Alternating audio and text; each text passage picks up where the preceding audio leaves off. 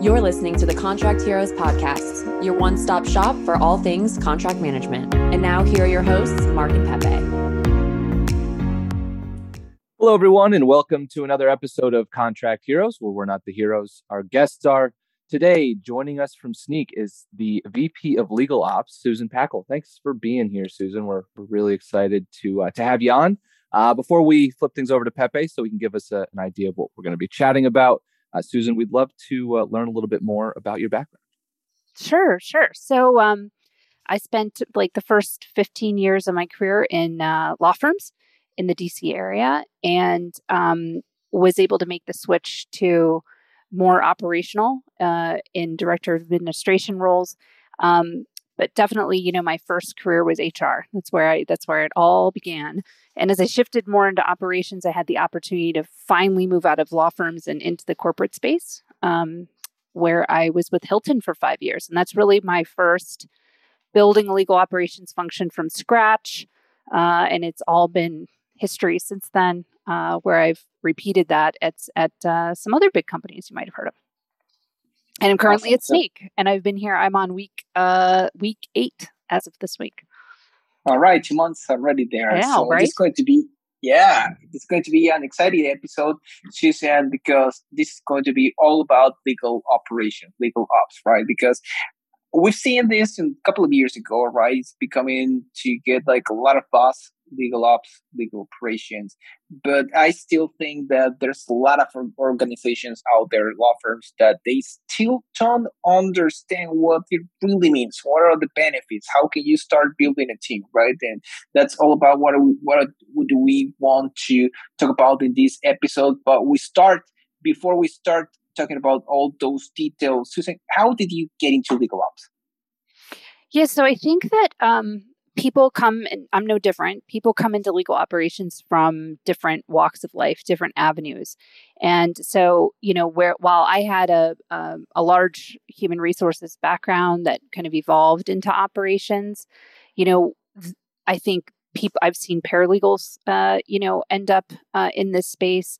Obviously attorneys uh, and eh, you know end up coming coming coming to our side uh, of legal operations. But really you see folks who are experienced in you know putting together uh, or analyzing process putting in process improvements.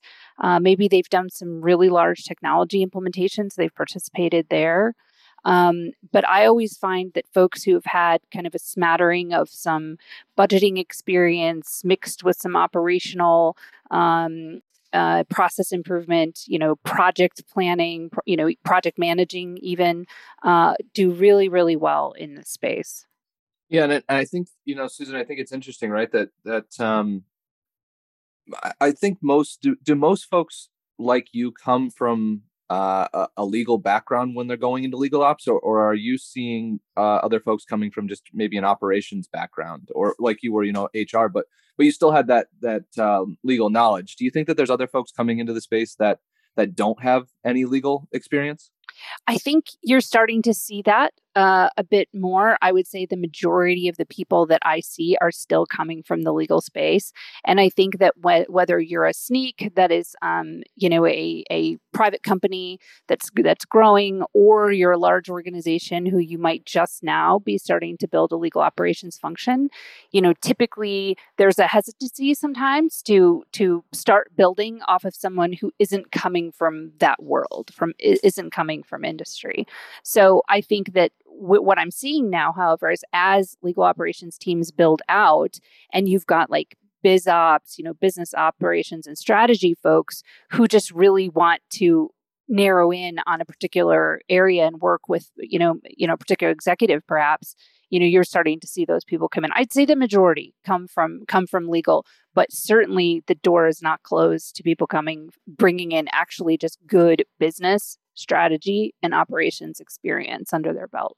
Mm-hmm. Yeah, and, and I think that's that's interesting, and I, I think, like you said, the more that um, a department or a specific role matures, um, I I think the more broad uh, and easier it is to to break into. You know, I saw that with with sales ops when I was working on sales teams in the past, and uh, most of the ops folks originally were from sales, but then they got even more technical and i think that kind of opened the door to, to different types of people coming into uh, those positions um, so exactly you know with with that said how do you think or or what t- tips would you have for like you said maybe um, let's start with a, a, smaller organization that's looking to to build out this new role.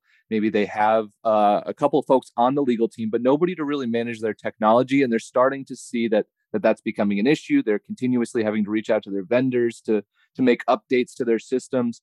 Um, what types of tips do you have for for those types of organizations that are looking to get started with somebody in a legal ops role Sure. Well, you know, number one is, um, you know, get in touch with CLOC. You know, we that that organization is is is enormous now.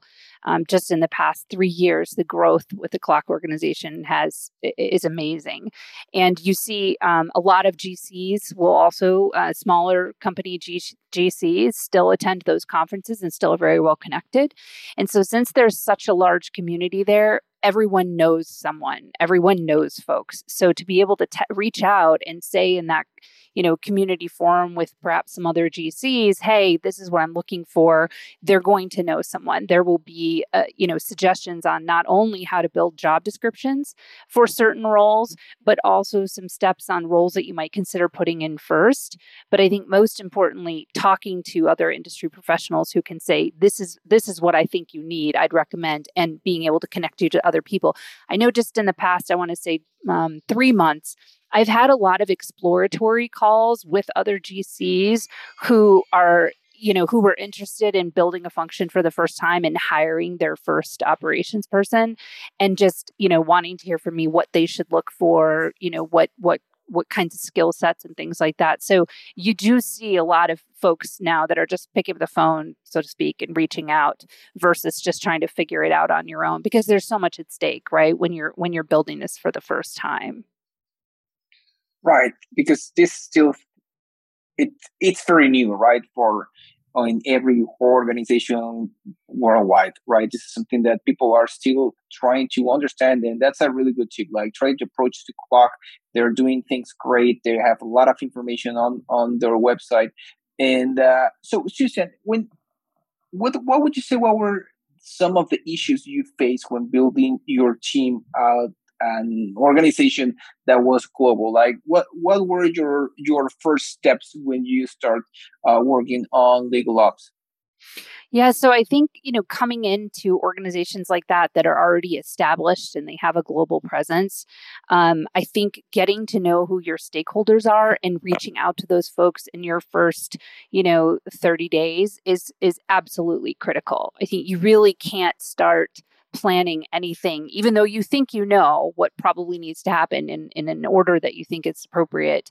Um, legal operations is, is is actually those roles are different from for every organization and i i think i'm going to start a new tour or get t-shirts made or something that says you know legal operations isn't new anymore like you know somehow get a because it really has been around now for you know for 10 years, uh, right?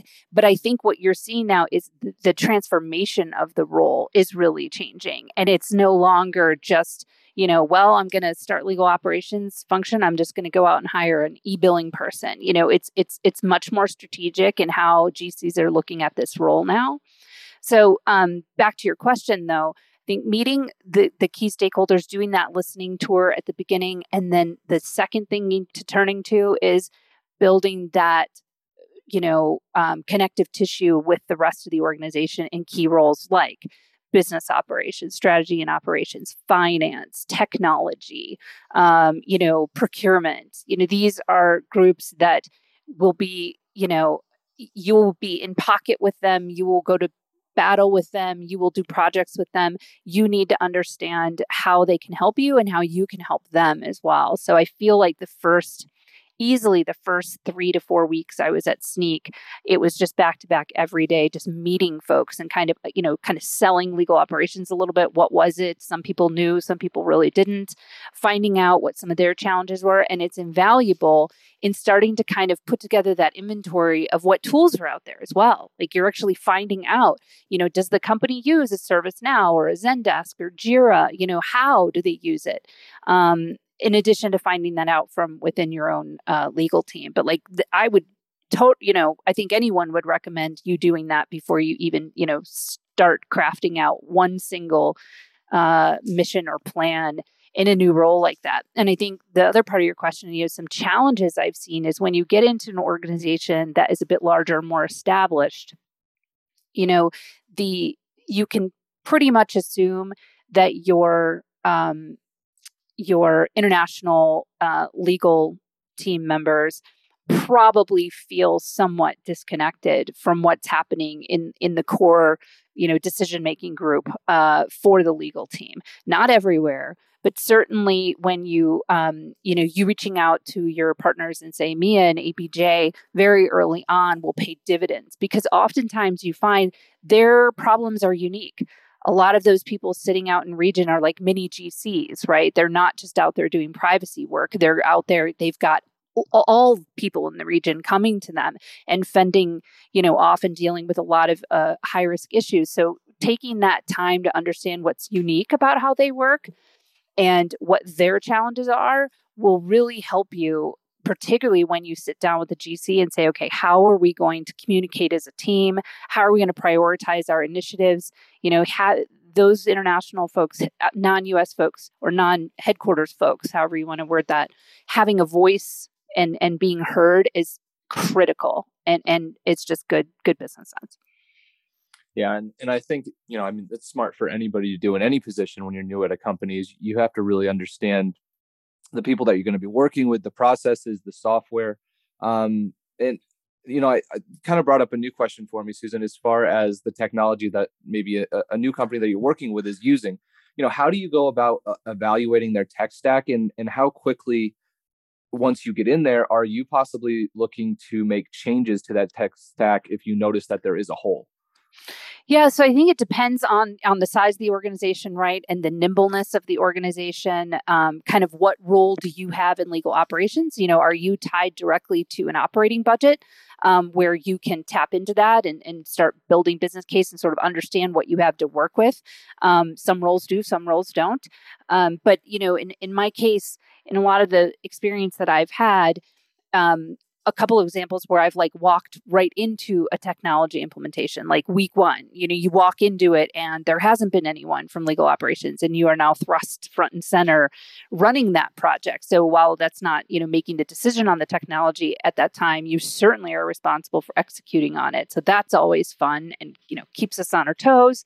Uh, but, you know, I would say, depending again on size and nimbleness of the organization you could find yourself you know within a few months determining that you know, look, implementing a legal one front door, you know, because you want to get people off email aliases and slacks uh, for how they're taking in legal intake, you know, their intake of legal requests, you may determine like that's the biggest bang for your buck. And so that could be something fairly easy to implement uh, for you. So I know, you know, my my record on a on a technology implementation is two months and it was a legal RFP, uh, legal RFP tool.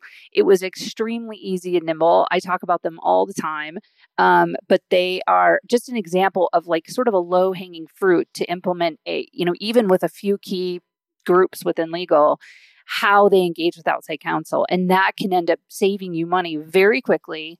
That's low hanging fruit. That's showing value.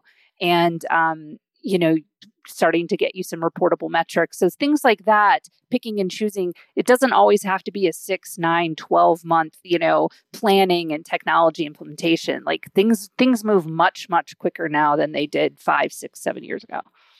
And, and I think that that's the the great thing about the space that we're in now is there are all different types of tools out there that if you need a point solution, you can find a point solution that you can implement quickly uh, and especially with SaaS now, you know, maybe you only use it for a year or two, but if it solves that immediate problem that yes. you have, you know, that might be the best fit for your organization at that time. And, you know, we speak with folks all the time where we, we tell them straight up, you know, what we sell probably is not the best fit for what your organization needs right now.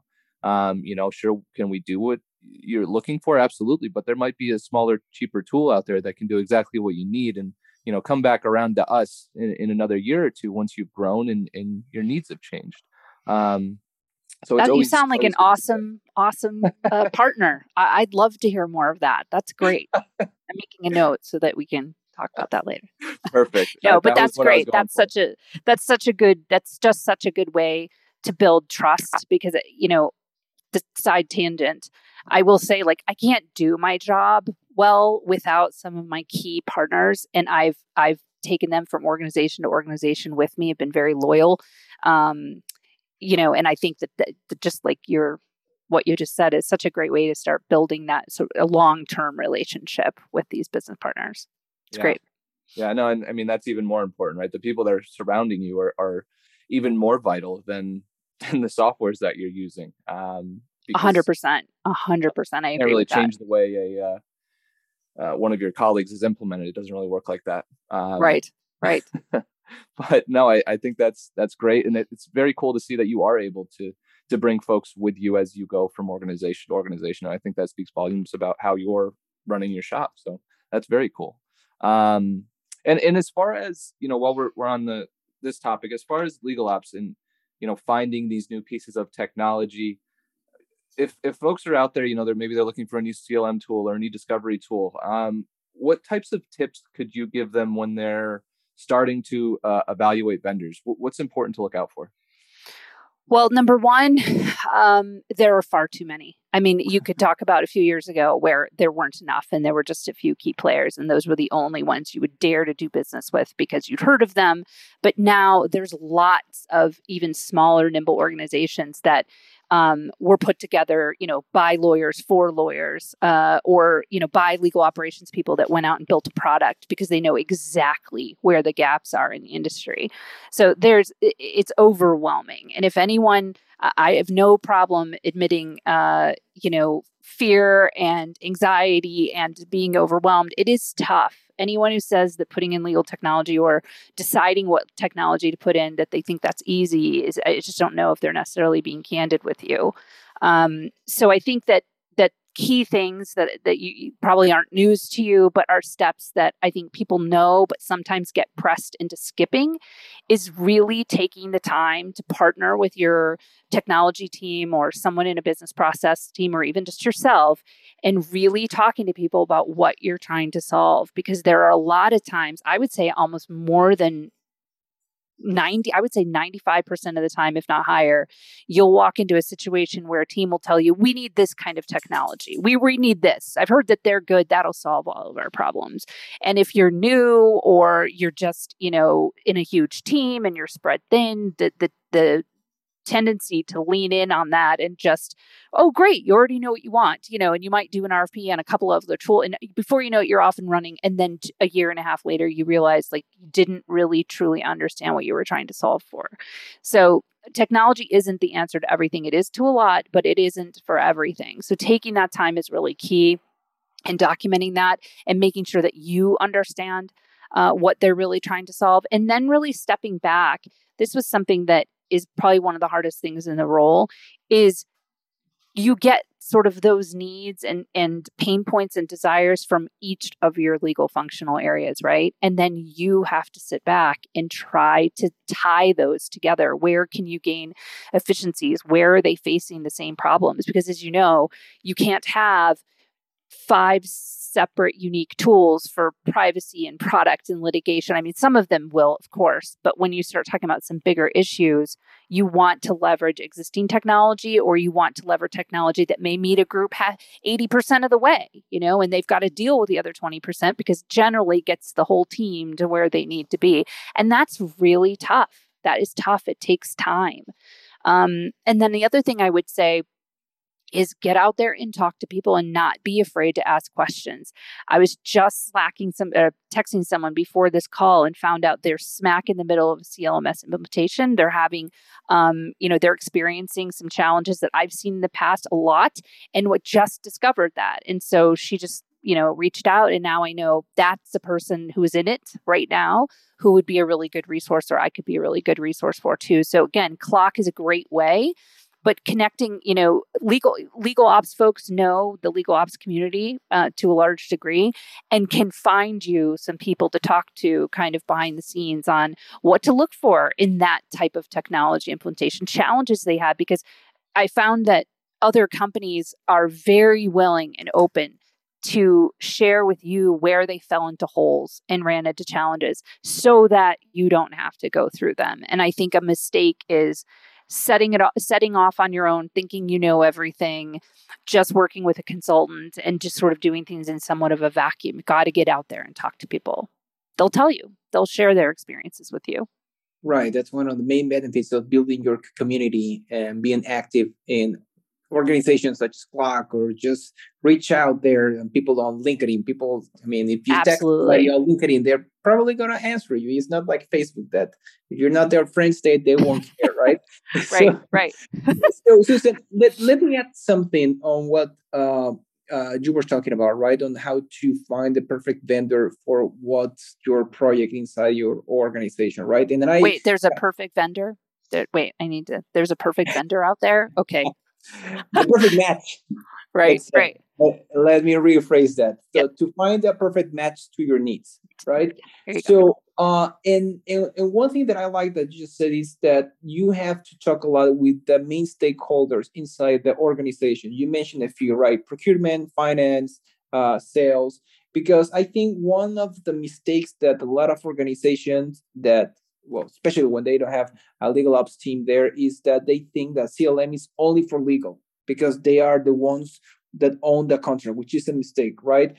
And uh, when you start to talk with the main stakeholders and let's say trying to build your business case, like what are some of the main KPIs that somebody inside finance or somebody inside procurement might be uh, interested to know when having uh, CLM implemented in uh, in the organization?